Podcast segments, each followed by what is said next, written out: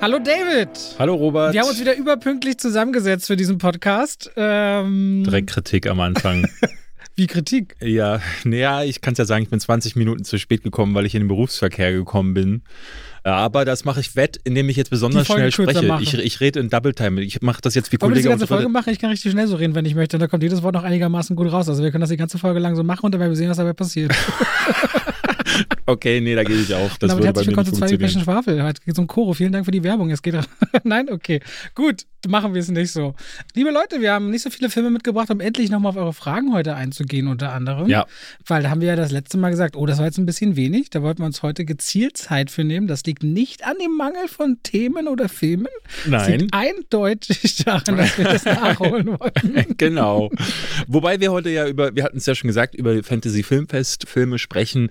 Da ist da wieder ein bisschen obskureres Zeug dabei. Heute also keine großen Blockbuster-Themen, weil der eine Film, über den wir reden könnten, über den können wir nicht reden. Aber das sage ich gleich nochmal vorher. Das sagst du seit 3 Folgen. Ja, das ist krass. Diesen Film habe ich jetzt schon so lange gesehen und ich muss jetzt die Tage die Review machen und habe dann gedacht, ist da nochmal passiert? Das ist immer ein ganz großes Problem, oder? Filme viel zu früh zu gucken, ist immer auch schwierig. Ja, wobei bei dem Film habe ich 2 Sachen gemacht. A, habe ich mir hinterher notiert, die Gedanken, die ich hatte. Das habe ich auch schon mal überlegt. Weil ich dachte, so einen Monat lang kann ich mir das nicht merken. Das muss ich mir notieren. Ich habe neulich übrigens einen Podcast gehört, Calls heißt der. Da haben die Jungs und Mädels, die den machen, über Personen gesprochen, die sie gerne einladen würden, mal Abendessen und mit denen sie sprechen würden und sich mal unterhalten. Und die Dame redete dann so über Politiker, es wurden irgendwelche Diktatoren oder der Papst, wenn ich mich recht entsinne, genannt. Einer meinte dann, ich würde mich gerne mal mit so einem richtig guten Filmkritiker unterhalten, einer, der richtig Ahnung hat. Und der eine im Team sagt dann, du meinst Robert Hofmann? Und er so, nein, David Hain. Wirklich passiert? Ja, wirklich passiert. Und ich habe den Jungs geschrieben, ich werde da die Tage dann, glaube ich, mal in deren Podcast tatsächlich auftauchen. Wie? Wäre da voll sinnvoll gewesen, wenn wir zusammen aufgetaucht wären, wenn sie das so wollten?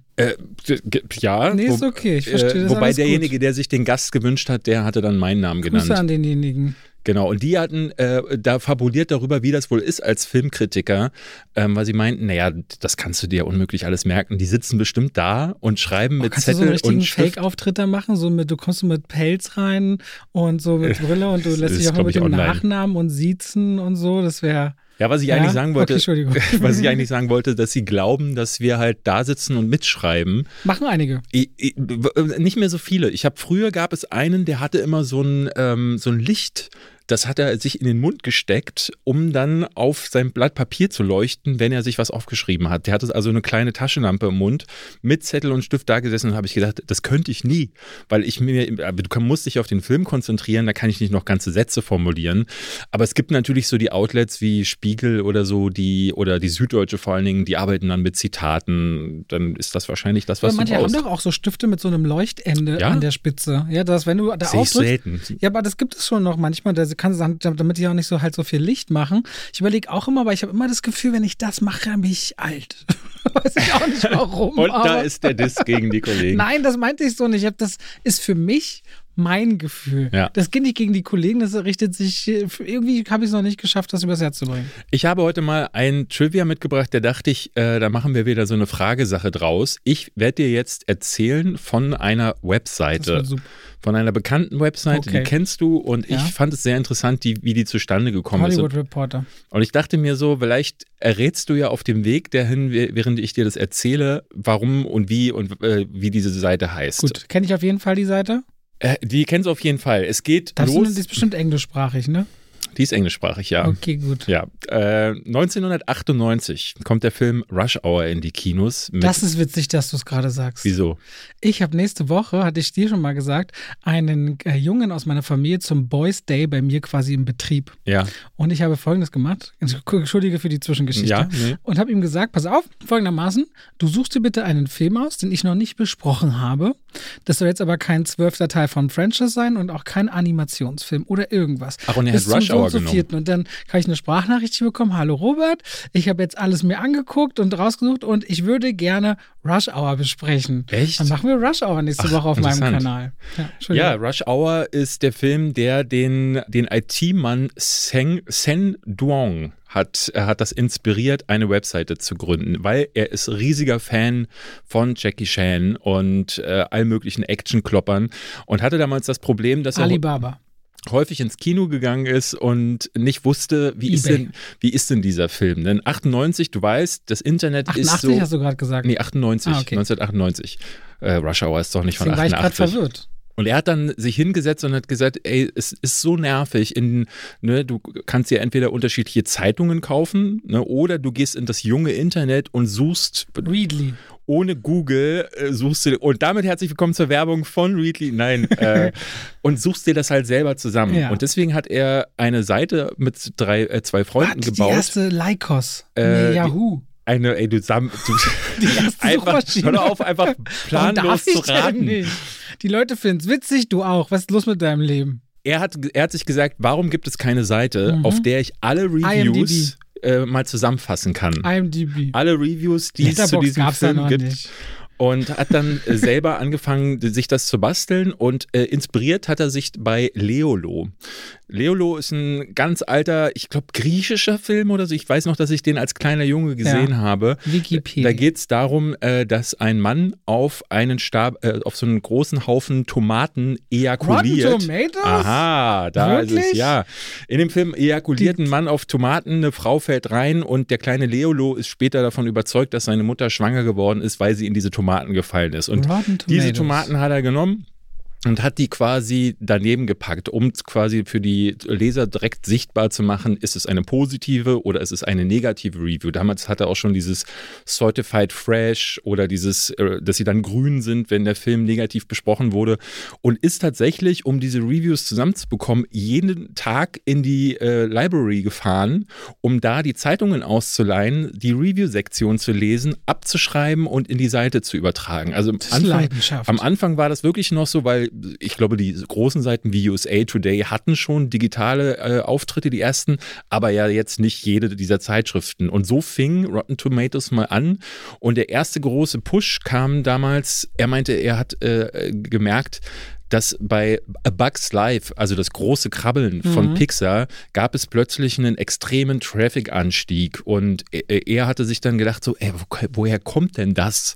Und hat dann auch herausgefunden, dass das aus der Region, in der Pixar saß, kam dieser große Datenzugriff, und hat dadurch festgestellt, dass es auch in der Branche angekommen ist, weil bei Pixar, als sie den Film veröffentlicht haben, offenbar alle auf Rotten Tomatoes, diese Pixar-Mitarbeiter, gegangen sind, um zu gucken, wie kommt denn unser Film an? Das machen ja auch viele Spieleentwickler mittlerweile auf Metacritic. Und da ist quasi ihm das erste Mal bewusst geworden, oh, diese Seite findet, ne, jemand mag das, was ich hier tue. Und mittlerweile muss man sagen, ist Rotten Tomatoes ja fast eher in die Kritik geraten. Für diejenigen, die jetzt nicht wissen, was es ist, RottenTomatoes.com ist eine Seite, wo ihr quasi nach Filmen, Spielen, ich glaube sogar Musikalben mittlerweile... Nicht mit Rotten.com verwechseln. Ja, bitte nicht. Und da findest du dann halt alle Reviews von ungefähr, ich glaube, es sind so 600 eingetragene Magazine. Da muss man nämlich jeden, wir beide sind zum Beispiel nicht dabei, sondern du musst da, glaube ich, so einen Bewerbungsprozess durchlaufen, und dann werden diese Reviews da aufgeführt. Und dann wird so ein Review, ich glaube, so eine Prozentzahl errechnet, wie stark ist dein Film oder wie schlecht. Und das ist, Rotten Tomatoes ist hervorgegangen, weil ein Mann, der riesen Jackie Chan-Fan war, nach Rush Hour dachte, warum finde ich nirgendwo die Reviews dazu. Das kann ich in meiner Rush-Hour-Kritik direkt erzählen. Mach das. Das ist ja nicht schlecht.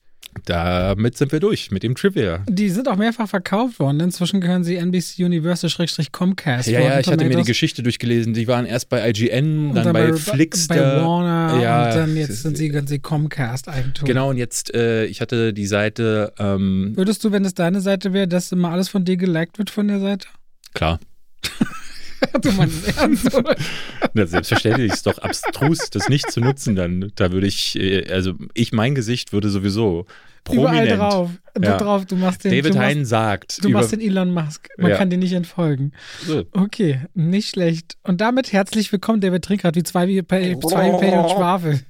Ich habe einfach mal das eingegurgelt. David. Robert, was hast du denn gesehen diese Woche? Die Serie?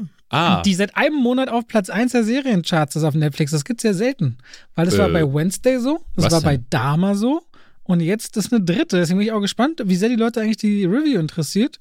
Heißt er nicht, ne? Nee. The Night Agent. The Night Agent. Ist seit 4 Wochen oben, auch über Beef. Beef ist auf Platz 2. Werde ich heute vielleicht anfangen oder morgen? Ja, wollte ich auch noch reinschauen. Was ist denn der Night Agent? Hatte da nicht irgendjemand einen Emmy für gewonnen? Das weiß ich jetzt nicht genau, aber ist nach dem Buch von Matthew Quirk erstmal so Krimi und ich bin kein Krimi-Fan, wenn ich so Night Agent höre. Und dann haben wir angefangen zu schauen und ich war immer abends, als ich schon völlig fertig war, irgendwie so 2-3 Folgen geschafft und dann war ich zu müde, aber es war hochspannend, aber Gina ist vor allem total durchgesuchtet, sodass wir heute, während wir hier aufnehmen, heute Morgen habe ich noch die letzten 3 Folgen mit ihr zusammengeguckt. Super Finale. Hauptdarsteller? Sehr spannend. Nummer? Gabriel Besso. Besso? Also niemand Bekanntes? Nein. Niemand Bekanntes im gesamten Cast, vielleicht noch Hong Chau. Ist die bekannteste. Ja, die in The Whale jetzt auch mit dabei. Auch, die, genau.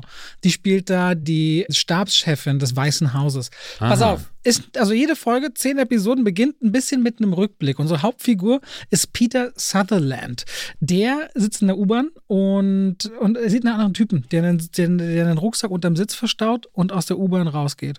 Und er geht zu diesem Rucksack, ist eine Bombe drin. Aha. Und er zieht die Notbremse, evakuiert diesen ganzen Waggon. Es kommt am Ende nur zu einer Reihe Verletzten, einem Toten, aber ihm wird von Verschwörungsseiten angedichtet, da könnte irgendwas dran sein, es ist dieser Typ nicht irgendwie involviert. Er ist ein junger FBI-Agent, sehr loyal, sehr engagiert. Sein Vater ist schon in Misskredit geraten und ist dann aber auch vor einigen Jahren ums Leben gekommen. Man weiß gar nicht so richtig, warum. Und er leidet unter diesem langen Schatten seines Vaters. Mhm. Kriegt aber ein Jobangebot und arbeitet seit einem Jahr im Keller des Weißen Hauses in einem Büro, wo kein Fenster ist, sondern nur ein Telefon steht.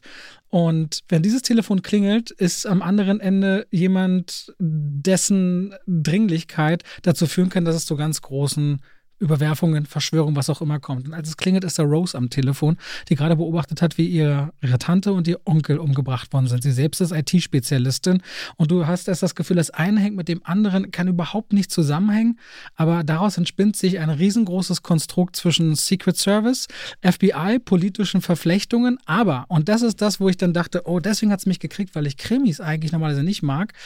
Bei dieser Serie bekommen alle Figuren und auch die vermeintlich gibt, es ist nicht klar gut und alles klar böse, auch die vermeintlich Figuren auf der Gegenseite bekommen ihre Geschichten, bekommen ihre Momente, bekommen ihre ganz natürlichen und menschlichen Verbindungen, warum sie so handeln, wie sie handeln und damit wird das wie so eine ganz lange Exposition immer wieder, dass du mehr über die verschiedensten Figuren erfährst, dann sieht die Action richtig gut aus, die ist nicht irgendwie komplett zerschnitten, du hast in Kampfsequenzen fast schon wie Wrestling-Moves, wenn der eine den anderen hochnimmt und mit dem Rücken komplett auf den Tisch legt, wo ich dachte, das sieht auch so wuchtig aus und das war so, ich bin mit Krimi wirklich nicht leicht zu kriegen und dachte, es wird immer spannender und hat auch sofort eine zweite Staffel gegrünleitet bekommen von Netflix, aber ich will nichts verraten an dieser Stelle. Am Ende geht es um Macht, Intrigen und eigentlich so dieser, wenn ich dir nur die Storyline erzähle, wirst du denken, naja geht, gab's schon 1000-mal, aber sie setzen es einfach filmisch, inszenatorisch, mit gut gemachter Musik und einem Hauptdarsteller, der erstmal so aussieht wie so 0815 typischer amerikanischer FBI-Agent, um die jemanden, der dann einfach so viel an Hintergrundgeschichte bekommt, wenn es um den Vater geht und der eigene Schatten und sich selbst zu finden und seine eigenen Werte zu hinterfragen und auch nicht zu wissen, wem kann man noch vertrauen. Tatsächlich auf so eine Ebene, wo ich dachte, hey, ich weiß jetzt selbst gar nicht mehr, wem kann ich hier vertrauen und fange dann so an, meine Fäden zu spinnen und war oft genug richtig, aber hatte nicht das Gefühl, dass alles so durchsichtig und klar und vor allem nicht so billig produziert sei. Es ist auch eine Sony-Produktion, die bei Netflix gelandet ist. Die haben ja diesen Deal, wo das viele Sony-Produktionen eben bei Netflix direkt rauskommen, weil die keine eigenen Streaming-Plattform haben. Und ich verstehe, warum das Ding so lange auf Platz 1 ist. Du mochtest ja Dahmer damals auch nicht so sehr. Du fandest vieles ansprechend, aber für dich wurde es dann sehr zäh. Und bei Dahmer ging es mir auch so. Da konnte ich gar nicht mehr weggucken. Ich fand die gesamte atmosphärische Stimmung über Dahmer großartig. Und so ging es mir jetzt auch bei Night Agent, dass ich dachte, ey, das Ding ist okay, für klingt mich gar nicht uninteressant. Ja, also ungefähr so. Ich glaube, das letzte Mal, dass ich bin, sowas wie Tatort und so kann ich gar nicht gucken. Ich finde es nur nervig und nur schlecht gespielt und sieht nur blöd aus und ich verstehe auch nicht die Leute. Also ich weiß, dass Millionen Menschen das gucken, aber gerade bei diesem Überangebot an Qualität kann ich es immer nicht nachvollziehen. Und das letzte Mal, dass mich reiner Krimi so in den Bann gezogen hat, war, glaube ich, so bei den ersten Staffeln von 24. Wo ich so dachte, okay. Ich bin ja großer Fan von CSI gewesen, also dem Ur-CSI, weil das auch ein bisschen mehr war als nur der Fall der Woche, sondern die Charaktere da halt ihre Storys bekommen haben und eben auch so diese kleinen Gimmicks und Traits, also gerade die Hauptfigur, der war gut mit Käfern und dadurch hat er viele Fälle eben durch den Verwesungszustand der Figuren lösen können und das mochte ich also und deswegen klingt The Night Agent, weil ich Krimi ja ehrlich gesagt gar nicht übel cool finde, sogar sehr spannend für mich. Vielleicht schaue ich noch mal rein. Also ich finde das so richtig krass. Auch hier, ich zeige das gerade auf Flex Patrol. Das Ding kam am 22. März raus und ist heute immer noch auf Platz 1 der Netflix-Charts, während Beef schon wieder absinkt, auf Platz 5 der Seriencharts ist. Und das ist jetzt die wievielte Staffel? Erste. Die erste. Erste und die zweite wurde gegreenlightet vor ungefähr 2 Wochen. Jetzt sehe ich das Vorschaubild, den Trailer davon hatte ich gesehen und den fand ich auch schon ziemlich gut. Vielleicht, dann muss also ich jetzt wirklich mal reingucken. Das ist wirklich eine schöne Nummer. Weil es vor allem so auf diesen politischen Ebenen abseits, so Secret Service und auch die Geschichten, die so in die Vergangenheit tragen, paar Entdeckungen auch im Cast, glaube ich, dabei fast alles Gesichter, die ich nicht kenne, bis auf Hong Chau. Insofern habe ich das mitgebracht. Das war es aber diese Woche zugegebenermaßen schon, weil wir gucken erst heute. Gelebt habe. Du hast gelebt. Ich habe mich gewundert, dass du Hellraiser gar nicht geguckt hast. Ja, habe ich gelebt. Du hast gelebt. Ich habe auch gelebt, aber ich habe gelebt und für euch, die Zuhörer, gelebt gleichzeitig. Das ist beides möglich, wenn man seinen Job liebt. Und daraus könnt ihr jetzt machen, was ihr wollt. Wow. Hast du meine Autokorrektur gesehen, das Woody Harrison Woody Hurensohn gemacht hat? Ja, habe ich gesehen. Muss ich daran jetzt denken, nach der Aussage? Ich habe letzte Woche ja schon angekündigt, dass ich mit euch heute mal über die Filme des Fantasy Filmfest oder der Fantasy Filmfest Nights sprechen will. Oder könnte man ja über Evil Dead Rise reden. Ja, könnte man. Das wäre doch super. Aber der ist heute, ihr hört diesen Podcast ja mal am Donnerstag, das Embargo fällt um 21 Uhr. Ich kann gar nicht verstehen, was bei denen los ist, warum die sich gedacht haben, wir machen das halt, zeigen das so früh. Aber es gab auch keine zweiten Vorführungen, ne? Du hast den auch immer noch nicht gesehen, ne? Nee, du kannst nicht über Evil Dead Rise reden, aber wie wäre es denn über meinen imaginären Film Schniewel-Schmetz-Spleiß? Schniewel-Schmetz-Spleiß. Sagen wir mal so. Ich habe mich ja sehr darauf gefreut, weil ich den Vorgänger ja fantastisch finde. Evil Brett Nice? Ich habe mir Evil Dead einfach nur, okay. Von 2013. Bei dem mochte ich, dass der halt, ne, was ich bei dem ganz toll finde, ist, bei den meisten Horrorfilmen, es fängt an, es gibt am Anfang meistens einen Kill, ne, wir erinnern uns neulich zum Beispiel Scream.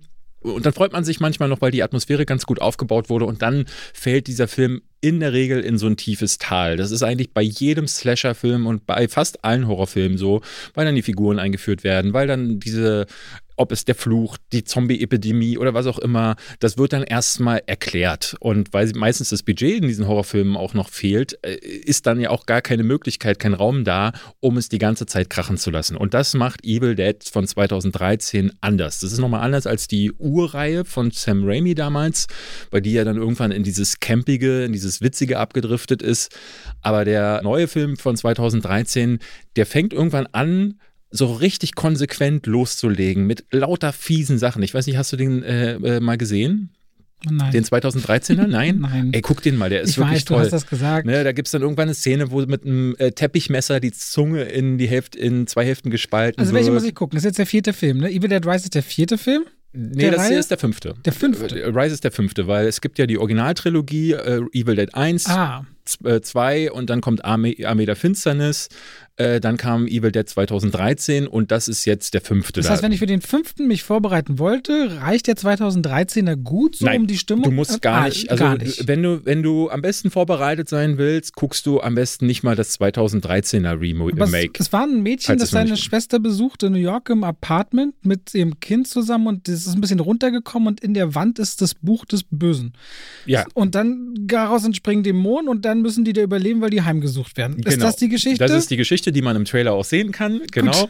Da wird jetzt nichts verraten und damit wechseln sie im Grunde dieses Mal so ein bisschen das Setting, weil normalerweise war das ja immer dieses Cabin in the Woods Ding mit einer alten Holzhütte. Jetzt willst du aber gucken, das finde ich cool, das mag ich. Und der 2013er ist, wie gesagt, der hört dann nicht mehr auf zu ballern. Also es gibt eine krasse Szene, es ist dann purer Terror bis zum Schluss. Und ich würde mir wünschen, dass die Fortsetzung das genauso macht. Und dass sie dabei genau den Blutlevel behält und einfach, ne, die müssen ja, das ist das Geile, die müssen nichts erzählen über die Figuren, die müssen einfach nur konsequent blättern.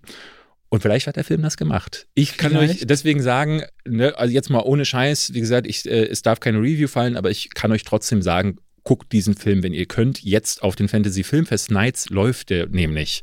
Ganz kurz dazu mal als Disclaimer, die Fantasy Film Nights, die, falls ihr euch jetzt interessiert, gehen in Berlin, München, Nürnberg, Stuttgart, Hamburg und Köln vom 20. bis zum 23. April. Das heißt heute, wo ihr vielleicht die Folge hört, weil sie raus ist, könnt ihr schon ins Kino gehen. In Frankfurt dann vom 27. bis 30.04. Das ist jetzt hier kein Sponsoring, die sind einfach nett und auf deren Seite könnt ihr euch auch die Pläne anschauen. Zum Beispiel ist, glaube ich, in Berlin alles davon im Zoopalast zu sehen. Tagestickets kosten, glaube ich, so 12, 13 Euro für eine Vorstellung und Pässe für alle Filme sind gleich bei 125 Euro. Aber ich glaube, die sind schon ausverkauft. Zum Beispiel ist da der wird gleich mehr über das Programm sagen. Ich mache nur kurz einen Mini-Abriss. Dieser Talk to Me, wir hatten ja Steffen hier von Cape Light Pictures, der diesen Film quasi für Deutschland rausbringt und von dem David so begeistert war, wird dort gezeigt. Der Evil Dead Rise wird gezeigt, über den David ja gerade schon so ein bisschen fabuliert hat. Dann Sisu, da hast du letzte Woche schon drüber gesprochen, wenn ich mich richtig erinnere. Nee, hast du nicht? Nee. Ah, hast du noch nicht drüber geredet? Der wird gezeigt. Das sind halt so Filme, die auch alle ins Kino kommen, die größer sind. Bei den anderen weiß ich gar nicht, was da alles, aber allein schon Kids vs. Aliens klingt für mich nicht uninteressant. Ja. Also ich habe gerade mal geschaut, während du geredet hast, wenn ihr jetzt am Donnerstag die Folge hört, dann habt ihr noch Glück, falls ihr Evil Dead sehen wollen würdet, ist nämlich der Eröffnungsfilm. Im großen Saal. Genau, und der kommt, zumindest in Berlin und Frankfurt, habe ich gerade mal geschaut, kommt er 19.30 Uhr. Frankfurt ist ja vom 27. Frankfurt ist die einzige Stadt, die erst nächste Woche ist. In Berlin kommt er zumindest am Donnerstag um 19.30 Uhr im großen Saal im Zoopalast. Genau, in Hamburg sehe ich gerade auch. Ich glaube, es ist überall der Eröffnungsfilm. Das heißt, ihr müsstet schnell sein, wenn ihr das jetzt am Nachmittag hört und den unbedingt sehen wollt und nicht bis nächste Woche, denn da startet er ganz normal im Kino am 27.04. Dann könnt ihr ihn da schauen. Und ich würde sagen, nächste Woche gehen wir nochmal ins Detail. Vielleicht hast du den dann ja dann auch nochmal gesehen. Ja, ich bin am 20. schon wieder verhindert. Ich weiß es noch. Ich werde ihn auf jeden Fall gucken. Ich muss mal einfach gucken, wann oder wie ich den sehen kann. Ja, lass mich dann vielleicht am ehesten über die anderen Filme reden. Einer, den ich schon besprochen hatte hier mal, war Talk to Me. Da kann ich euch nur empfehlen, geht ihr vielleicht zurück auf die Folge mit Steffen Gerlach. Ich glaube, 5 Folgen her. Ja, aber ich glaube, ein bisschen ausführlich über Talk to Me hast du rund um die Berlinale geredet. Das war in der Folge. Nee, wir haben nur mit Steffen gemeinsam mit ihm darüber gesprochen. Deswegen in der Folge rede ich dann nochmal ganz konkret über den. Der wäre für mich der größte Tipp, neben dem Film, den ich jetzt gerade genannt habe, über den aber ich ja nichts sagen darf, wäre das für mich ein Must-See. Talk to Me ist ein sehr, sehr schöner Film, ich hatte den Trailer neulich auch gepostet, der ist nämlich jetzt endlich erschienen. Kids, die eine Hand finden, damit Geister beschwören können, sieht im Trailer nach generischem Schrott aus, ist es aber überhaupt nicht. Ich habe im Review geschrieben, das ist für mich das, was Smile letztes Jahr sein wollte. Dann habe ich einen anderen Film geguckt, den Sisu, den du nämlich angesprochen hast, ein finnischer Film, der so ein bisschen als Mad Max / John Wick. Das ist ein Mann, der sein Gold vor Nazis im Zweiten Weltkrieg beschützen will, oder? Genau, ja. Ein Mann, das ist ein älterer Typ, den siehst du da in Finnland, die Nazis sind gerade eingefallen und er ist wirklich weit ab vom Fleck. Und ich habe die ganze Zeit gedacht, wo haben die das gedreht? Wirklich in Finnland? Falls ja, ich muss irgendwann mal nach Finnland, weil die Landschaften, die da einfangen, das ist brillant. Das ist total toll, was die mit der Kamera machen. Also allein dafür, um mal so ein bisschen Fernweh zu bekommen, ist das schon ein Film, das und Sauna, den man sich, ja, oder so, den man sich angucken kann. Und er findet Gold, reitet dann damit los und kommt dann an einer großen Patrouille aus Nazis vorbei. Die sind gerade, kommen die von der Ostfront zurück. Der Krieg ist gerade dabei, verloren zu werden und dadurch, ne, die haben ja dann also diese 44, oder? Genau. Und die haben ja dann diese verbrannte Erde-Taktik angewandt. Sprich, wo immer sie durchgekommen sind, wo sie abgezogen sind, das haben sie dann in Schutt und Asche gelegt. Städte, Brücken, alles Mögliche. Und dementsprechend gewalttätig sind sie auch zur Normalbevölkerung des Landes und ihm wollen sie denn das Gold wegnehmen und dann stellt sich aber in einer ersten Actionsequenz heraus, geht nicht, weil er ist nämlich der krasseste Motherfucker in ganz Finnland. Aber eigentlich klingt das ziemlich cool. Es ist wirklich cool. Ne? Ich hatte nicht ganz so viel Spaß mit, warum erzähle ich gleich, aber ich glaube, das ist vor allen Dingen ein Festivalfilm. Also mit vielen Leuten, die dann über die überbordende Gewalt lachen, ist es auf jeden Fall ein Ding. Da könnt ihr übrigens am Samstag um 20 Uhr gucken, in Berlin beispielsweise. Und ich glaube dann auch in den anderen Städten. Das Programm ist, glaube ich, überall gleich. Und dann entwickelt sich daraus ein Chase-Movie, weil er hat dann erst so eine kleine Einheit abgeschlachtet, aber vorgefahren war so eine Panzertruppe mit einem Colonel, der dann, ne, die beiden haben so ein gewisses Psychoduell und die Nazis wollen dann nicht aufgeben, sich an ihm zu rächen Und dann geht es unter anderem durch ein Minenfeld. Im Trailer kann man die Szene kurz sehen und da wird dann schon herrlich gesplattert, muss ich sagen. Und Sisu ist, darauf wird immer wieder im Film hingewiesen, ist nicht der Name des Charakters, sondern das ist ein Ausruf in Finnland. Ist ein Ausruf für so eine Fähigkeit, die nur die Finnen haben, so sagen sie es von sich zumindest, nicht aufzugeben. Im Moment, wo jeder andere zurückstecken würde, da drehen sie nochmal richtig auf. Und im Grunde ist das genau dieser Charakter. Diese Vergleiche mit John Wick, Ragnarök. Diese Vergleiche, ja, diese Vergleiche mit John Wick, die haben sich für mich gar nicht so richtig ergeben, weil. Wer tötet denn der so? Der, für mich klingt er wie einer, der eine Axt schmeißt und mit Händen wirkt. Ja, der hat auch die ganze Zeit so eine Pickaxt, die er vom Gold. Eine Pike. Genau, so eine Pike.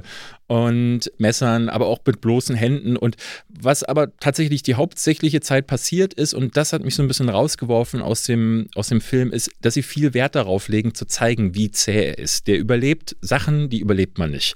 Die Logik wird hier schwer gebogen, vor allen Dingen die Grenzen des physisch Machbaren. Also ich hatte das Gefühl, es gibt so ein paar Sequenzen, da werdet ihr im Kino sitzen und denken, nee, komm, ne, also klar, man könnte das dann Ganze so trashig überziehen, aber das macht der Film auch nicht. Also der nimmt sich schon auch sehr ernst dabei. Es wird nie so, wie man glauben könnte, jetzt wie zum Beispiel in Hobo with a Shotgun mit Rutger Hauer, der vor, ich glaube, 10 Jahre ist es jetzt her, wo der rausgekommen ist.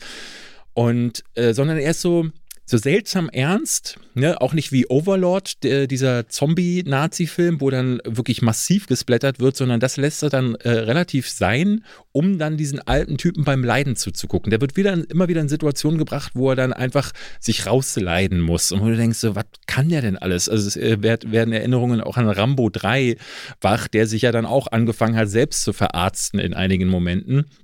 Und dadurch wird der Film so sehr ausgebremst, dass ich dachte, oh, diese Fun-Granate, ein alter Typ, er wird dann benannt als jemand, der war früher mal ein Kommando, der die Russen aus dem Land vertrieben hat und angeblich 1000 Russen mit den bloßen Händen abgeschlachtet hat.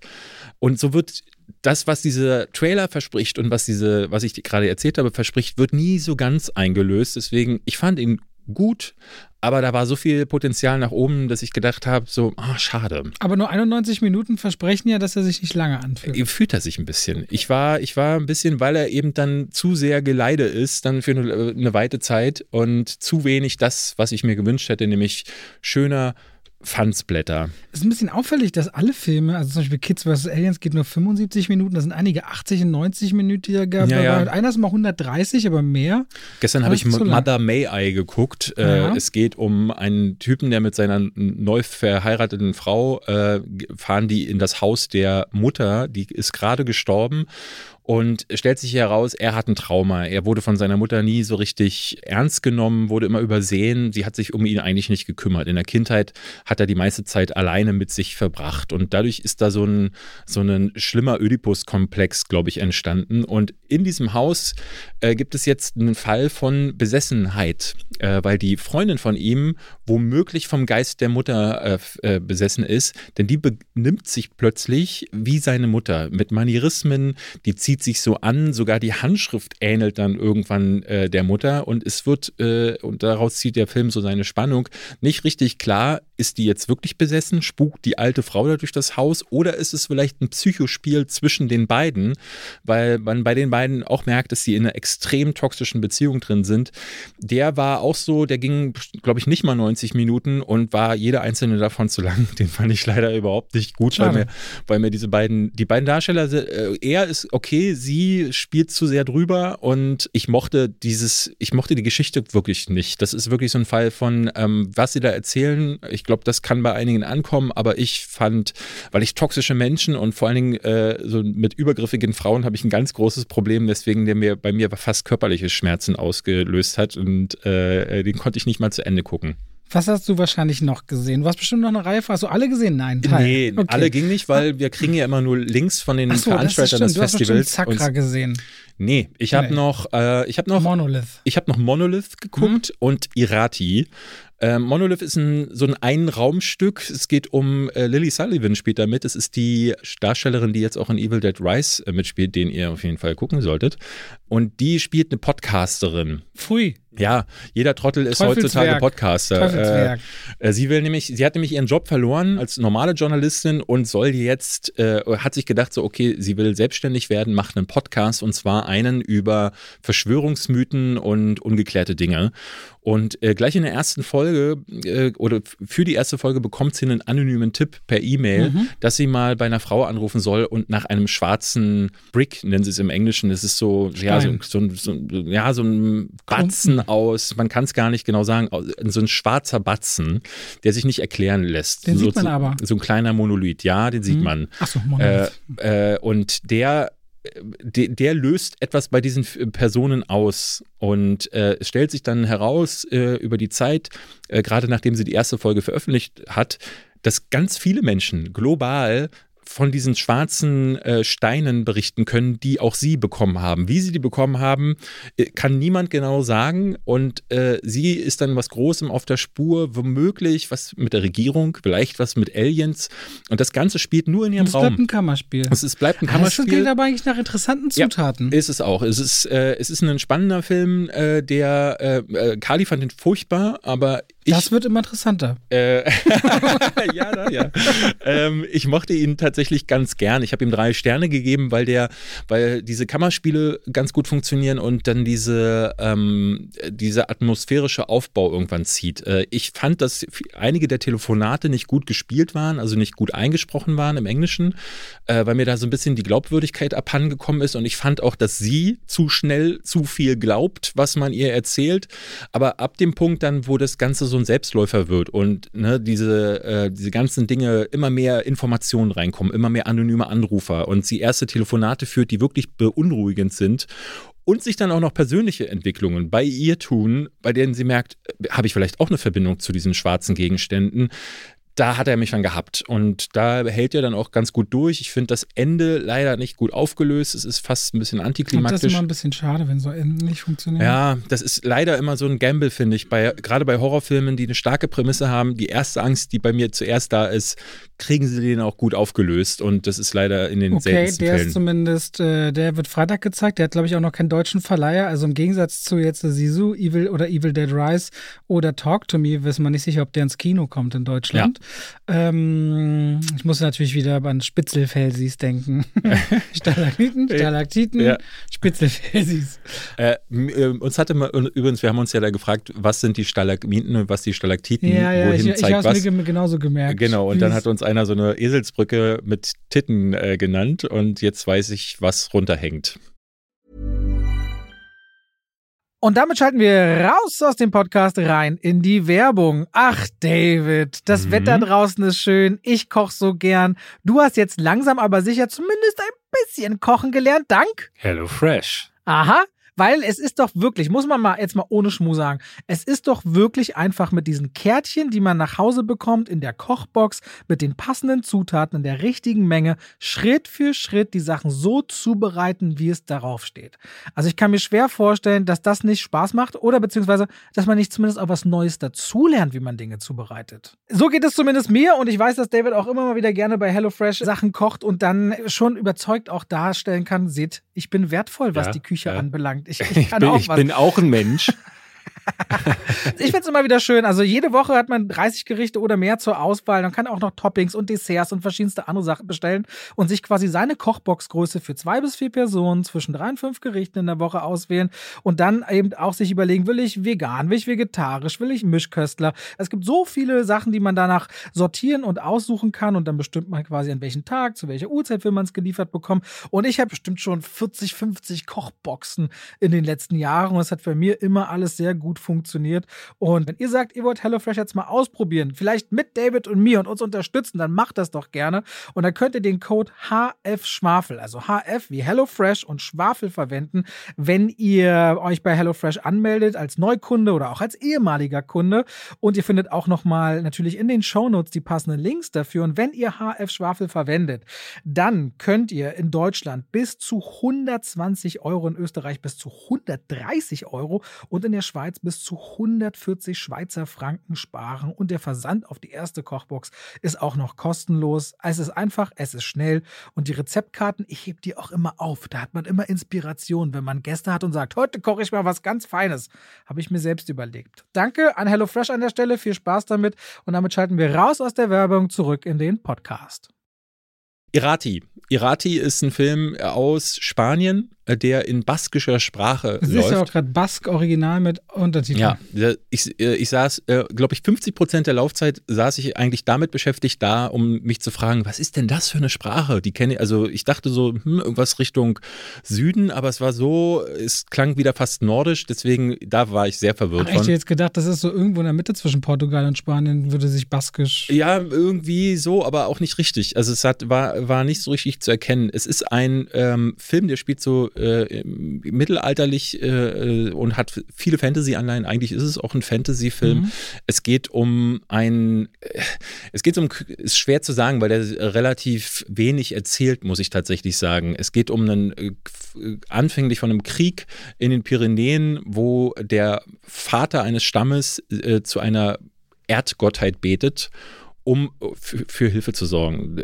Er möchte gerne, dass die Götter, die alten Götter, er glaubt noch an diese heidnischen Gottheiten, ihnen weichen. Hast du nicht gerade gesagt, das ist so ein Fantasy-Mittelalter-Film? Mhm, genau. Und warum sagst du dann, er glaubt noch? Es ist schon aus einer Zeit, wo das schon als veraltet gilt? Genau, es ist in dieser Zeit, wo Spanien und dieses baskische Land, wo sich das dann dem christlichen Glauben hinbegibt. Okay. Und die Konvertierung ist so stark, dass es eine regelrechte Abneigung passiert und diese alten heidnischen Götter verlieren dadurch, und so macht es dieser Film dann auch an Kraft. Ist ein bisschen so wie, ich habe das als Mischung aus Prinzessin Mononoke beschrieben, wo es ja auch so Naturgottheiten gibt, die viel Einfluss nehmen. Bisschen die unendliche Geschichte, wo es ja darum geht, dass wenn man irgendwann nicht mehr an Märchen glaubt und sie sich auch Geschichten nicht mehr erzählt, dann vergisst man sie und dann verschwinden sie. Und dadurch verschwindet ja dann das Reich Phantasien im Nichts. Und auch das hier ist so ein bisschen so eine Note. Und es hat ein bisschen was von einer Artussage. Dieser Vater gewinnt dann diese große Schlacht mit Hilfe dieser Gottheiten und sein Sohn, viele Jahre später, der soll dann sein Nachfolger werden. Und das kommt dann zu Verwicklungen mit dem Stamm. Er trifft dann auf Irati, das ist der Name des Films und gleichzeitig die zweite Hauptfigur. Die ist womöglich mit diesen Naturgottheiten irgendwie im Bunde und dann geht es eben genau darum, um ein Land, das sich in diesem Übergangsprozess befindet und es geht darum, dass die alten Kräfte an Bedeutung verlieren. Es spielt viel in einem Wald und dieser alte Wald verliert viel von seiner magischen Energie und es ist eigentlich eine Geschichte wie bei Prinzessin Mononoke, die mir sehr gefallen hat, wo er auch durch die Industrialisierung, die Kreaturen irgendwie gefährdet werden. Das große Problem ist, dass der Film von zwei Hauptdarstellerleistungen getragen wird, die sind so bodenlos, das kannst du dir nicht vorstellen. Ich saß wirklich fassungslos da, gerade, also eigentlich beide. Er, der Hauptdarsteller, spielt halt so, man hat das Gefühl, er ist gerade ans Set gekommen und weiß nicht, wo er ist. Mhm. Und guckt die ganze Zeit so ins Nichts und du denkst so, Gott, ist das ein nichtssagender Blick. Der hat kein Charisma, der hat keine Spielrange, da ist gar nichts da. Sie wiederum ist direkt von der Schauspielhochschule gerade gekommen und hat aber ausschließlich das Fach Overacting für Fortgeschrittene belegt. Jeder Move, ja, die dreht sich immer so mit so einem Schwung ein und alles ist so drüber. Jede einzelne Geste ist völlig overacted und trotzdem gelingt es ihr dabei noch viele Emotionen nicht richtig zu verkaufen. Also es ist Underacting und Overacting zur gleichen Zeit und beide spielen dann, es gab dann einen Moment, wo beide aufeinandertreffen und da dachte ich so, oh Gott, diese beiden Amöben jetzt zusammen. Das ist wie ein Tornado. Das ist ja unglaublich, das ist ein scheiße Tornado. Ja, es ist, und dieser Film ist so atmosphärisch, vor allen Dingen der Prolog, von dem ich erzählt habe, mit dieser Schlacht und mit dieser Naturgottheit, die dann angebetet wird, erzählt, der ist super. Ich saß da und dachte, boah, wenn der diese Qualität hält, dann ist das mein Freaks Out aus diesem Jahr, den ich ja letztes Jahr fantastisch fand. Der noch dieses Jahr ins Kino kommt? Nee, der kommt, habe ich gesehen, im Juni kommt der leider auf DVD. Der kommt nicht mal ins Kino. Es ist einfach tragisch. Ja, also das könnte so ein schöner Film sein, aber ist es dann letzten Endes nicht. Deshalb, auch weil ich fand, dass er eigentlich keine große Geschichte erzählt. Also es sind diese Kernthematiken drin von alten, was ich gerade erzählt habe, von Unendliche Geschichte, Mononoke und Artus. aber richtig eine Geschichte erzählt er nicht, weil die Figuren werden so durch Situationen geschubst, in denen diese Kernthematiken aufgegriffen werden. Und das hat mich dann auch letzten Endes zu sehr gelangweilt. Ich habe dem 2,5 Sterne gegeben. Was ist denn dann ungefähr bei Fantasy Filmfest? Wann geht man da hin? Wenn man es ein bisschen schaurig, wenn man es düster, wenn man es ein bisschen fantastisch und märchenhaft haben will? Ne? Alles so fernab von der ganz klaren Realität. Ja, die haben sich ja ein bisschen aufgedröselt vor ein paar Jahren und haben sich dann auch geöffnet. Da laufen dann zum Teil auch koreanische Actionfilme. Dieser Project Wolfhunting zum Beispiel lief jetzt bei den White Knights im Januar oder Februar. Dann hast du aber auch mal so übernatürliche Thriller. Du hast so Psychodramen, zum Teil auch dieser Mother May I, von dem ich erzählt habe, der wird zum Beispiel nie wirklich gruselig. Und dann hast du halt auch Evil Dead. Ne? Oder dieses Jahr zum Beispiel, der in den USA viel Hype erhalten hat, Skinamarink. Falls du davon schon gehört hast, nicht. Ist ein Film, der wohl sehr experimentell ist. Ein paar Leute haben den schon gesehen, finden den zum Kotzen, weil ich glaube, der filmt so 60 Minuten leere Räume ab, in denen immer wieder so Jumpscares passieren. Aber es gibt die sich dann von dieser Atmosphäre total einfangen lassen und die das abstoßend finden. Das könnt ihr zum Beispiel auch selbst herausfinden. Dann läuft ja dieser Pearl noch, der das, ich glaube, Prequel zu X darstellt, zu dem es dann mit Max Scene, mit Doppel-X, glaube ich, nächstes Jahr dann noch eine Fortsetzung geben wird. Mit Sakra hast du zum Beispiel mit Donnie Yen einen Kampfkunst-Historien-Epos. Also da ist alles dabei. Da ist ein bisschen was dabei. Wenn ihr also Bock habt, und einer, den man vielleicht noch empfehlen könnte, falls ihr Quentin Dupieux kennt, ne, der hatte in den letzten Jahren, was war denn der letzte, Mandibles, glaube ich, war mit so einer riesigen Fliege. Dann hat er Deerskin gehabt, da spielt Jean Dujardin jemanden, der eine Killerjacke aus, die Jacke ist aus Leder und die trinkt Blut. Und der hat immer Filme, von dem kommt zum Beispiel Rubber, wo so ein Reifen. Ich wollte gerade sagen, das klingt wie Rubber. Es ist, Rubber hat er auch gemacht. Der hat immer Filme, die absolut quatschig sind, und sein neuer Film Smoking Causes Coughing oder Coughing, ich weiß es gar nicht. Also man muss husten vom Rauchen. Es geht um eine militante Nichtraucher, hier kannst du dir mal angucken, sieht aus wie die Power Rangers. So eine Gruppe, die gegen Raucher vorgeht, und es klingt wieder super weird. Ich muss sagen, die Quentin Dupieux-Filme, die sind für mich manchmal zu strange. Ich kann nicht mit jedem was davon anfangen, aber falls ihr sowas mögt, dann geht da hin. So, ich bin durch. Also, es gibt eine große Range. David hat sich wieder mal sehr gut vorbereitet. Ich habe gelebt. Du hast gelebt. Vielen Dank. Ist ja auch mal okay. Ist auch mal okay. Ich gehe zum Beispiel, treffe ich mit Freunden die Woche. Freunde, kommen zu mir. Ich gehe zur Formel E die Woche. Ja, aber du hast dich doch jetzt mit mir schon getroffen. Auch mit dir. Die Nächte sind manchmal echt voll. Das wechselt sich ja alles ab. So, ja. Wir haben noch ein paar sehr schöne Fragen von dem letzten Mal. Zu wenig Fragen beantworten, sind tolle Fragen, auf die wir noch eingehen wollten. Genau. Und da sind noch ein paar persönliche Sachen dabei. Wie persönlich hättest du es gern, David? Erstmal nicht. Erstmal nicht? Nee. Okay, dann stelle ich dir... Also, wie persönlich ist es denn? Komm, dann stell sie. Okay, was persönlich? Warte mal. Wir machen erstmal semi-persönlich. Gibt es ein Szenario, in der ihr der Filmindustrie den Rücken kehren würdet? Fragt Gian 2 Grand. Ja, ganz simpel, wenn ich kein Interesse mehr an Filmen hätte. Also, ja, aber kann das passieren? Ich denke nicht. Also... Ich habe ja auch bei Spielen immer gedacht, irgendwann legt sich das Interesse, aber das ist, glaube ich, einfach, das sind so die beiden Hobbys, die werden ewig bleiben, und gerade bei Filmen, ich wüsste nicht, was passieren müsste, um mich davon abzubringen. Denn selbst wenn ab sofort nur noch Marvel-Filme ins Kino kämen und die alle Mist wären, was ja nicht bei jedem der Fall ist, dann hätte ich ja noch eine riesige Bibliothek aus alten Filmen, die ich schon mal ewig nachholen wollte, für die dann Zeit ist. Also ich bezweifle, dass das möglich ist, aber es ist bei uns ja Beruf und Hobby. Ich glaube, das ist das, warum ich gar nicht so richtig antworten kann auf die Frage, weil immer, wenn ich dann mal so ein paar Tage, ich habe das jetzt im Mai, da werde ich mal so 8-9 Tage weg sein, und da werde ich dann 8-9 Tage eben keinen Film schauen, und dann merke ich, dass mir das fehlt und dass mir das auch dolle fehlt. Aber wenn ich dann 3 Wochen lang am Stück jeden Tag einen Film und Serien geguckt habe, dann denke ich auch manchmal, ich habe jetzt keine Lust mehr, geht mir alle weg, ich brauche jetzt keinen Film und keine Serie. Und dann denke ich, lass ich doch, werde jetzt Trüffelsammler, das wird mein Zweitjob, den ich immer machen wollte. Deswegen mochte ich Pick total gerne. lange.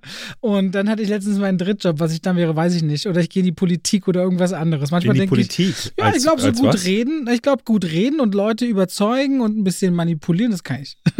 Okay. Das kann ich. Und networken und lange wach bleiben und skurrilen Scheiß erleben und dann so zu tun, als wäre der nie passiert. Das könnte ich auf jeden Fall. Aber dann merke ich, eigentlich fehlt es mir dann und dann doch wieder. Und diese Welten, in die man abtaucht, die Dinge, die man erlebt. Und manchmal ist es so, ich mag es manchmal ganz doll gerne und manchmal denke ich so, ach nee, es reicht. Aber es hat, glaube ich, damit mehr zu tun, wenn du sehr lange eine Sache tust und zu wenig Abstand. Aber da haben wir schon ein paar Mal drüber geredet. Aber da kann ich zumindest insofern trennen, dass ich mir sagen würde, YouTube werde ich sicherlich nicht ewig machen, schon alleine, weil wer weiß, wie lange diese Plattform ist und mit 66 werden die... Till Schweiger ballert die Klicks rein, darf man nicht vergessen. Ja, stimmt. Manta Manta 3 darf gerne kommen. Aber ja, ich glaube, das ist dann unabhängig voneinander. Also ich weiß aber, dass ich als alter Mann noch Filme gucken werde.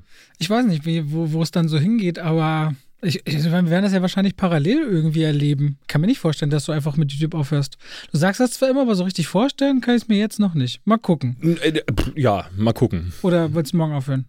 Nö, aber also ich glaube, was ich mir wünschen würde, wäre, dass irgendwann... Keine Kommentare mehr geschrieben werden. Nee, dass der Stress aufhört. Also ich glaube, das geht da eher um diese... Aber das hat ja mehr mit einem selbst zu tun.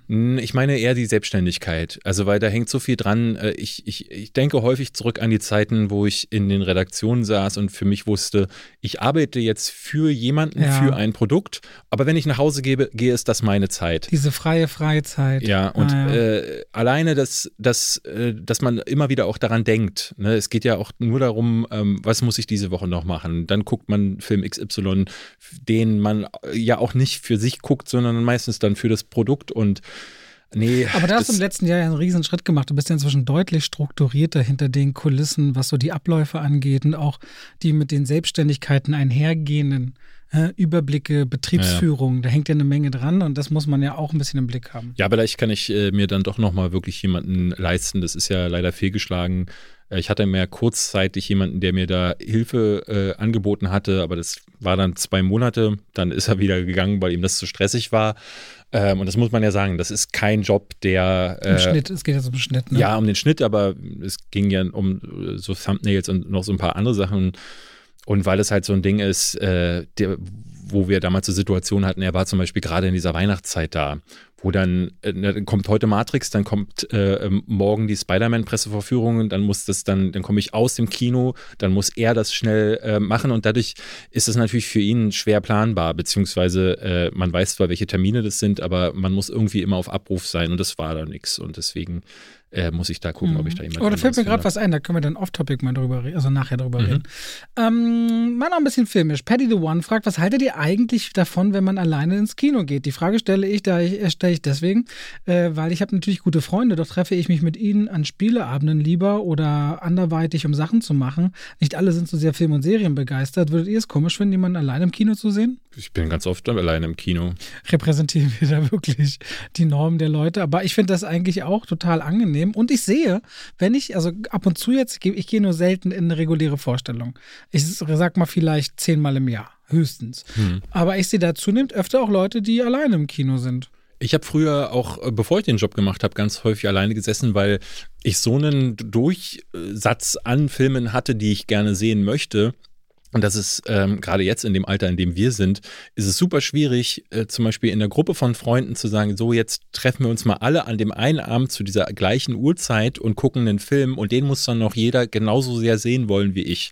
Und ich bin ja jemand, am besten Opening Night, meistens in der Pressevorführung, ja, aber ich will Filme so früh wie möglich gesehen haben. Ich kann nicht abwarten, wenn... Woher kommt denn das? Aber ich bin ja genau das Gegenteil. Ich bin ganz entspannt und sage ja immer, ich gucke den, wenn er kommt. So ganz anders. Weil ich total gespannt auf die meisten Filme bin. Also jetzt zum Beispiel gerade freue ich mich wieder auf Bo is Afraid. Das ist der nächste Must-See für mich. Ich finde es aber so schade, dann habe ich keinen, mit dem ich so richtig drüber reden kann, weil die anderen haben den ja dann noch nicht gesehen.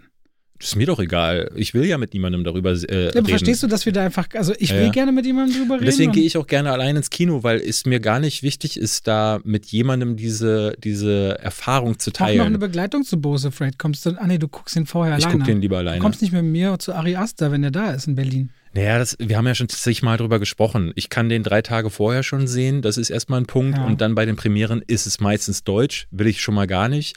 Und dann ist dann immer dieses affige Theater, dann werden wieder irgendwelche Q&A-Fragen vorne von, was weiß ich, wer auch immer es dann ist, der dann fragt, Ari, wie war es für dich, als du erfahren hast, dass du Bo is Afraid drehen darfst? So, und nee, das geht nicht. Da gucke ich mir den lieber in Ruhe an.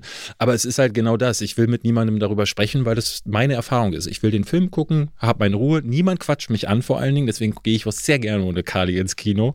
Und dann gehe ich raus und freue mich darüber. Und manchmal ist es so, wenn ich Filme gesehen habe, die so richtig toll sind, ja, dann haben wir das ja auch so, dass ich dir danach schreibe oder auch Freunden schreibe, ey, guck dir den an. Und da ärgert es mich manchmal, dass dann nicht jemand da ist, mit dem ich mich austauschen kann. Aber das ist ganz selten der Fall. Persönlich, 2 Fragen kombiniert. David oder David, a.k.a. Shindy, fragt, ist vielleicht etwas persönlich, wegen was hattet ihr 2 die größte Meinungsverschiedenheit bzw. den schlimmsten Streit? Und Elias, dem angehängt, hat sich eure Beziehung durch den Podcast sehr verändert. Und eigentlich auch, jetzt muss ich nochmal gucken, gibt es noch die Frage, ob es, fragt noch Philipp, wart ihr mal kurz davor, den Podcast zu beenden und wenn ja, weshalb? So, das ist ja alles quasi ein... Das willst du beantworten? Ich würde, warum denn nicht? Ja, klar. Also, willst du, wir müssen ja nicht explizit sagen, um was ging es jetzt exakt? Naja, nee, also ich... Also, schlimmster Streit war im Dezember. Also, aller Zeiten dann nein. Nee, hier. So, bezüglich so Podcast und Neuauflage, seitdem wir viel zusammen machen... War im Dezember. Ja. Ja. Worum es ging, sagen wir nicht. Ja, wir können ja ausführen, das muss man ja vielleicht mal sagen, das hast du in jeder Beziehung, dass es immer wieder Situationen gibt, wo du an so einen Punkt auch mal gerätst, wo 2 Leute, die vor allen Dingen die so ein paralleles Leben führen, das kann bei Freunden der Fall sein, ist es bei Arbeitskollegen, glaube ich, noch mal häufiger der Fall, wenn du vor allen Dingen immer so ein gemeinsames Produkt hast. Und manchmal passieren da Sachen, die, wo man dann kleine Animositäten entwickelt. Also zum Beispiel ein Beispiel, Robert ist so jemand, der immer pünktlich ist, immer organisiert ist. Und ich weiß von dir, ohne dass du es wirklich konkret sagst, du bist super abgefuckt davon, dass ich so bin. So, und dass ich zum Beispiel häufig zu spät komme. Deswegen sitze ich heute zum Beispiel vorhin noch im Taxi da und die ganze Zeit so am Schwitzen. Ich war vorhin voll stolz. Brauchst du nicht, wir haben darüber geredet, wir haben das geklärt. Ich kann es ja aber so mal sagen, ja. Aber ich war voll stolz, weil ich 10 Minuten vorher sogar losgegangen bin dann aber trotzdem zu spät gekommen, weil ich in den Berufsverkehr gekommen bin. Und meine Schuld ist es aber trotzdem, weil ich hätte einberechnen müssen, dass der Berufsverkehr ist. Es ist nämlich nicht das erste Mal, dass ich in den Berufsverkehr gekommen bin. Und das ist so eine Sache, die du aber selten ansprichst. Und das gärt dann so in dir. Und dann in manchen Situationen kommt es dann eher dann mal so raus. Ne? Und es war nicht der Fall in dieser Situation. Der Streit ist durch was anderes entstanden, aber ich glaube, so sind wir beide. Man spricht irgendwas nicht an, irgendwas gärt in einem und dann knallt es in einer Situation, wo beide, manchmal findet man sich bei Argumenten einfach nicht. Ich glaube, was ein großer Unterschied ist, ganz am Anfang unserem Podcast hat man gemerkt, wenn wir immer miteinander so gezwistelt haben, war es für mich zum Beispiel oft erkennbar Spaß und David war unsicher, ob das Spaß ist.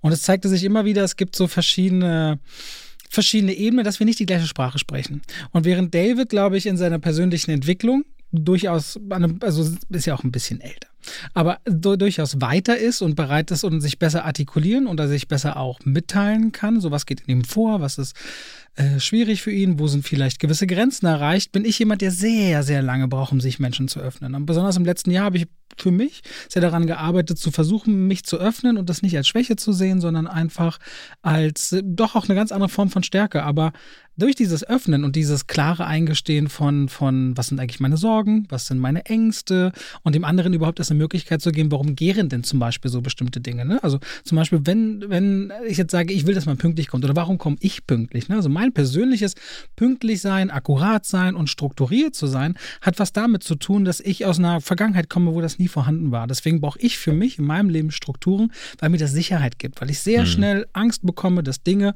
kaputt gehen könnten, die ich mir mühselig aufgebaut habe. Vieles davon findet bei mir statt und genau jetzt so in diesem Monat bin ich viel dabei, darüber nachzudenken und zu lernen, was ist denn wirklich bei mir, was ist bei anderen. Was dabei aber entsteht ist, wir kommunizieren viel mehr. Wir kommunizieren über die Monate immer deutlich mehr und dadurch kommt es A, nicht so schnell zu Missverständnissen, weil wir reden über alles. Das war am Anfang des Podcasts zum Beispiel noch sehr viel mehr. Also da haben wir sehr viele Situationen gehabt, wo wir da gesessen haben, Und ganz häufig kam es dann so, dass du auf mich zugekommen bist und dann gesagt hast, was war denn das vorhin? In was für eine Situation sind wir hineingeraten? Und dann haben wir versucht, die auseinander zu klamüsern. Und das haben wir so häufig gemacht, dass, und das muss ich sagen, da bin ich dir auch dankbar dafür, dass du das getan hast, so, weil in vielen Situationen passiert das nicht. Und dann entstehen solche Zwistigkeiten, die man nicht mehr lösen kann. Aber weil wir dann immer wieder sofort dran gearbeitet haben, und mit Arbeit meine ich dann einfach nur wirklich drüber reden, sagen, was habe ich denn mir dabei gedacht, was waren meine Ängste, und da sehr offen dabei zu sein, haben wir dann irgendwann eine Sicherheit reinbekommen. Und es ist dann letztendlich auch immer ein Gespür für Menschen. Ne? Also andere Menschen, ich bin zum Beispiel jemand, der nimmt alles nicht schnell persönlich, ne? Aber dadurch haben andere auch das Gefühl, nimmt ihr das überhaupt ernst? Ne? Berührt denen das überhaupt? Ne? Deswegen sagen manche so, wirkt manchmal ein bisschen kalt. Andere sind emotional aufbrausender. Da ist es dann wiederum gut, wenn man weiß, die Person braucht gerade mal ihre 5 Minuten und dann kann man wieder miteinander reden. Man muss nur aufpassen, dass in diesen 5 Minuten man A, niemanden in die Enge drängt und dann Dinge gesagt werden, die man nicht wieder ungesagt machen kann. Also ich glaube, unsere Art und Weise, miteinander zu kommunizieren ist, und das wird uns ja auch ganz oft geschrieben, ist durch diesen Podcast gewachsen, weil wir irgendwo auch gezwungenermaßen, also was gezwungener, wir machen das ja gerne, aber wir haben uns ja verabredet, jede Woche uns wieder hinzusetzen und zu reden, und das funktioniert nicht, wenn die ganze Zeit irgendwas dazwischen wäre. Ich weiß aber, dass du bei dem Gespräch damals, was wir hatten im Dezember, wirklich auch hinterher sagtest, ich war kurz davor, alles hinzuschmeißen, und da muss ich sagen, diesen Gedanken hatte ich nie. Also selbst wenn wir doll gestritten haben, war es für mich so, dass ich immer dachte, ja, ist gerade nervig so, und wir sind da gerade an einem Punkt, wo wir das wirklich gerade klären müssen, sonst haben wir ein Problem. Aber ich habe da von Anfang an dieses Vertrauen in uns gehabt, dass ich dachte so, das kriegen wir auch geklärt. Du hast es ja halt ein paar Mal gesagt, dass ich schon so lange so viel diesen Job mache, und ich bin gerade so für mich sehr dabei zu lernen, wo beginnt das, wo ich sage, hey, dafür ist es nicht wert. Mhm. Es ist nicht wert, sich so viel für etwas aufzuopfern, woran man sich vielleicht kaputt macht oder zu sehr aufreibt. Es hat viel mit selbstgemachten Stress zu tun, aber ja, ich war dann schon so an Punkten, ich mache dann manchmal auch zu und sage schon, nee, will ich nicht mehr. Geh halt. Ja. Selber schuld. Aber ist ja Quatsch, weil wir beide wollen dasselbe, und dann muss man es, glaube ich, einfach sich, das ist so ein Stress, den hat man ja auch nicht so häufig. Ist ja nicht so, dass wir jede Woche streiten, sondern genau so einen Streit hatten wir seitdem nie wieder. War auch nicht unser schlimmster Streit, den hatten wir mal vor vielen Jahren, haben wir, glaube ich, schon mal drüber gesprochen. Gut, aber da waren wir beide im Kopf ganz andere Menschen. Ja, das und aber haben 3 Jahre nicht miteinander gesprochen. Hätte jemand, der uns damals kannte, gedacht, dass wir heute seit Jahren jetzt schon wirklich so eng zusammenarbeiten. Ja, und das wurde auch, also ich weiß noch, als ich den Podcast angefangen habe, ich zumindest Nachrichten bekommen, das fällt auch kein halbes Jahr, ein paar Monate und so. Schwachsinn ist, 2 Jahre gibt es den Podcast inzwischen. Muss man auch mal festhalten an der Stelle. Und zumal hinter dem Mikrofon bist du schon vor dem Podcast zu einem meiner besten Freunde dann geworden. Auch eine relativ, also auch über die Zeit jetzt, so dass ich sagen muss, das ist nicht nur der Beruf oder der Podcast, sondern ich würde dich jetzt auch nicht mehr missen wollen. Oh, ja. Das ist ja regelrecht schön hier. Ja, das mag ich ehrlicherweise am Erwachsenwerden, wenn man, oder beziehungsweise das enttäuscht mich manchmal, wenn ich Menschen im Umfeld sehe, dass nicht wenige Menschen hören auf, oder wie sage ich das? Nicht wenige Menschen gehen diesen Schritt weiter, zu reden, da wo es weh tut. Aber dahinter steckt so viel Liebe und so viel, dass man die Menschen erreichen kann, und so schöne Dinge, weil die Leute Angst haben, verletzt zu werden, und dabei eigentlich so oft der andere auch nie verletzt werden will. Ja, das habe ich ganz selten erlebt, dass wenn man sich aufmacht, dass andere das gezielt nutzen, um einen fertig zu machen. Ja, du triffst eigentlich in der... Wovor hat man dann aber eigentlich Angst? Ich habe mit Carly ganz viele solche Diskussionen, die immer wieder sagt, dieser Mensch ist böse. Und ich sage dann immer so, wie selten, also ehrlich gesagt ist mir mir noch niemand begegnet. Nun habe ich Hitler natürlich nicht getroffen, aber so in meinem Umfeld ist mir niemand begegnet, der böse Absichten hatte oder der ein schlechter Mensch ist, sondern da sind so viele andere Dinge dann noch mit involviert, und ich habe irgendwann durch die Erfahrung, die ich gesammelt habe und natürlich auch den therapeutischen Hintergrund, bei jeder einzelnen dieser Konfrontationen sitze ich zuerst da und frage mich, was ist jetzt passiert gerade, bei dem anderen vor allen Dingen auch, nicht nur bei mir, sondern vor allen Dingen auch bei dem anderen, und dann kann man sich so schnell zu einem Punkt arbeiten, wo man merkt so, okay, es macht Sinn, ein Gespräch anzufangen, weil ich habe das Gefühl, das lässt sich schnell lösen. Und es ist so krass, wie häufig das auch Nichtigkeiten sind. Ein Satz und die Sachen sind meistens gelöst. Wenn sie nicht tiefgreifend sind, dann hat man manchmal ein größeres Problem. Aber selbst dann kann man oft noch reden. Hier, damit haben wir auch die Frage so ein bisschen beantwortet mit, dass Olli fragte, in einigen der letzten Folgen hat David immer wieder mal angedeutet, dass er sich über die Jahre verändert hat, was unter anderem Sichtweisen, Werte und Meinungen angeht und angerissen, wie er sich diesbezüglich persönlich entwickelt hat. Da steht nicht mal eine Frage drin, aber gut, ich glaube, da war so, welche Richtung geht es. Also ich mache jetzt seit 3 Jahren Therapie, da entwickelt man sich einfach komplett durch, ich bin jetzt fast am Ende und da, ich finde, also du drehst dich als Mensch nicht, aber dir werden Perspektiven eröffnet, die dein Leben auf jeden Fall so sehr verändern, wenn du dich wirklich Therapie auch hingibst, sage ich jetzt mal. Also wenn du dich darauf einlässt, dann kann das was Lebensveränderndes sein. Und das hat es bei mir. Ja, vielleicht, es klingt irgendwie, vielleicht, weiß ich nicht, ob man das sagen kann, aber mein Gefühl war jetzt zu sagen, man bekommt dadurch vielleicht so eine Art seelische Werkzeuge. Mhm. Nee, die Werkzeuge sind, mein Therapeut sagt immer, die Werkzeuge sind in der Regel schon da, man weiß nur nicht, wie man damit umgehen soll, weil du kannst einem Menschen ganz selten wirklich so was völlig Neues beibringen, aber du kannst, und das machen die meisten, sie reden immer davon, auf Ressourcen zugreifen, Ressourcen aktivieren, und die Therapeuten oder Therapeutinnen erkennen in der Regel, was du für ein Werkzeug mitbringst, und mit dem wird dann gearbeitet in einer guten Therapie. Und ich habe zum Glück mir wirklich jemanden gesucht, der ja mein Leben gerettet hat, muss ich sagen. So. Und das hat dann natürlich auch im menschlichen Zwischeneinander, merke ich in jeder einzelnen meiner Beziehungen, wie alles besser geworden ist. Es ist nicht perfekt, ich bin immer noch manchmal aufbrausend, ich habe immer noch blinde Flecken, aber ich merke, dass so ein Zusammenleben wie jetzt mit dir total viel schöner geworden ist. Ich meine, Dinge, die man auch jahrzehntelang gelernt hat, ne? Die lernst du nicht in wenigen Jahren komplett um, musst du ja auch nicht. Genau. Das fand ich bei Kurt Krömer immer ganz spannend, weil ganz viele Leute ja, oder gerade auch Männer, Probleme haben mit Psychotherapie, sowas zum Beispiel wahrzunehmen. Der hatte ja immer Angst, seine Macke zu verlieren, sagte er, als er mit der Depression in Behandlung gegangen ist. Stellt aber fest, der hat nicht seine Macke verloren. Also man verliert deswegen nicht seinen Charakter, oder wenn man ist. Nein. Aber vieles von dem an Leid und seelischem Druck, was eben das Leben beeinträchtigt, damit kann man umgehen lernen. Ja. Wollen wir nicht vertiefen, sonst wird es hier ein Psychologie-Podcast. Ich mache noch eine letzte Frage, weil dadurch, dass David etwas unpünktlich war und wir ein Anschluss-Screening haben, müssen wir dann auch raus. Deswegen sind wir heute beendet und machen es ganz klein mit der Pizzakarton fragt uns, seid ihr Fans von Post-Credit-Scenes? Ich hasse die. Ja? Ja. Warum? Weil ein Film was zu erzählen hat, hat er genau bis zu den Credits Zeit dafür. Alles dahinter finde ich so... After-Credit-Scenes haben sich insofern ja verändert, dass sie ja fast schon bei Marvel zum Beispiel in den Plot mit einbezogen werden können. Oder wie jetzt neulich fand ich sie ganz schrecklich in Shazam 2. Da gab es auch richtige Geschichte, Reshoot dieser Szene und so.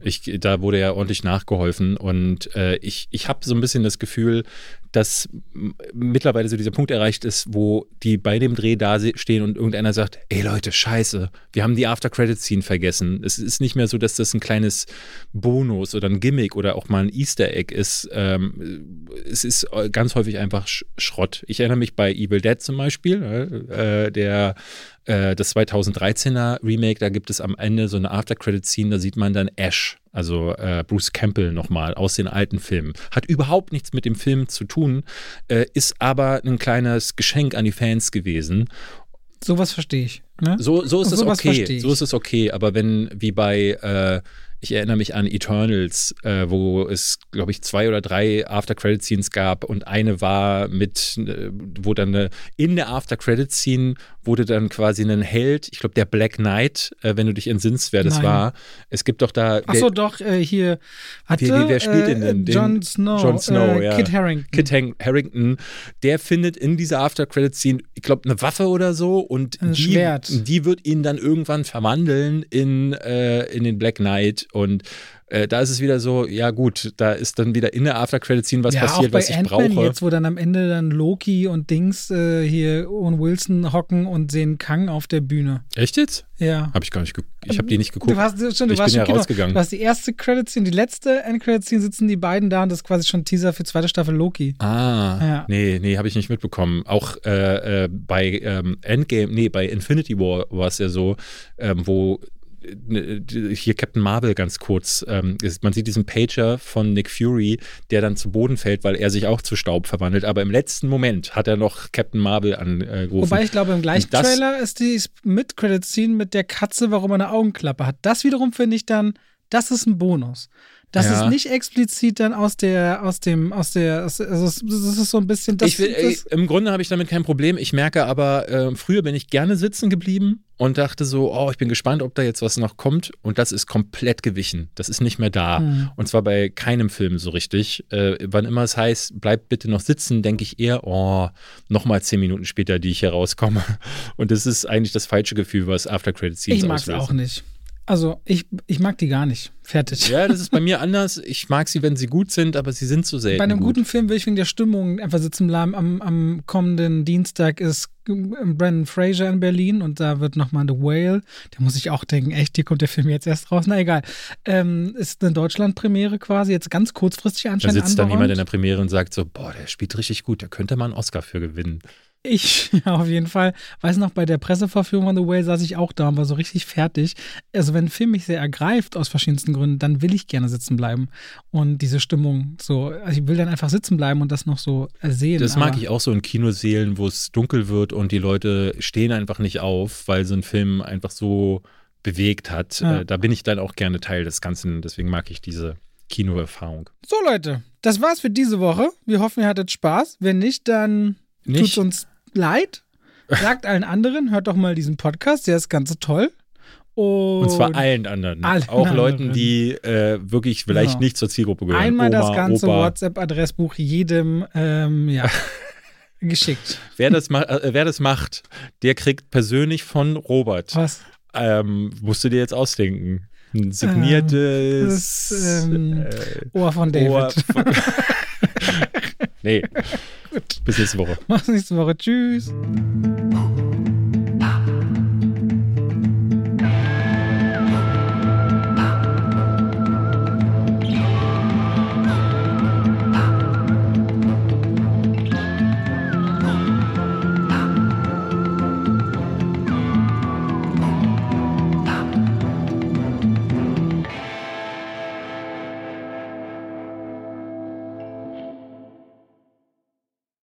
Und damit schalten wir rein in die Werbung. Ach, weißt du, was ich letztens dachte? Ich lief durchs Haus, David, und hab gesungen. Weißt du, was ich gesungen habe? David ist der beste Freund der Welt. Das mache ich morgens, aber wenn langsam Mittagszeit ist und ich was kochen will aus guten Zutaten, die lange haltbar sind, dann gehe ich durchs Haus und singe O Coro mio, O Coro mia. Und denke immer an die Coro-Drogerie. Ja. Singen die Katzen auch mit? Manchmal ja. Und es kommt drauf an, ob sie gerade schlafen. Wenn ihr sagt, ihr wollt haltbare Lebensmittel in großen Mengen haben, das können Nüsse sein, das können hauchdünne Apfelchips sein, das kann Reis sein, kann Pasta sein. Ich habe, auch wenn ich Salate mache, immer schön so Zuckermais aus der Dose, ob wieder Erbsen, Kichererbsen, wenn ich Hummus mache, leckere Tahini. David, es gibt so unglaublich viel bei Coro. Ich habe jetzt auch deren Teller bestellt. Die haben schöne Teller und ihre Edelstahlpfannen sind richtig gut. Ich habe damit schon zubereitet. Also immer wieder was Neues zu entdecken. Die haben Teller und auch Schüsseln. Auf jeden Fall schaut euch bei der Coro-Drogerie gerne mal um. Da werdet ihr fündig, richtig gute Zutaten zu einem fairen Preis, wo ihr auch immer sehen könnt, wie sich der Preis entwickelt hat über die letzten Jahre. Und wenn ihr sagt, das, was der Robert da sagt, der kocht ja gerne, der wird ja keinen Scheiß erzählen. Das probiere ich auch mal aus. Dann könnt ihr bei der Bestellung auch noch Schwafel 5 im Bezahlvorgang verwenden. Schwafel als Wort, 5 als Ziffer und spart nochmal 5% auf den schon sehr fairen Preis. Danke an die Coro-Drogerie. Und damit schalten wir raus aus der Werbung, zurück in den Podcast.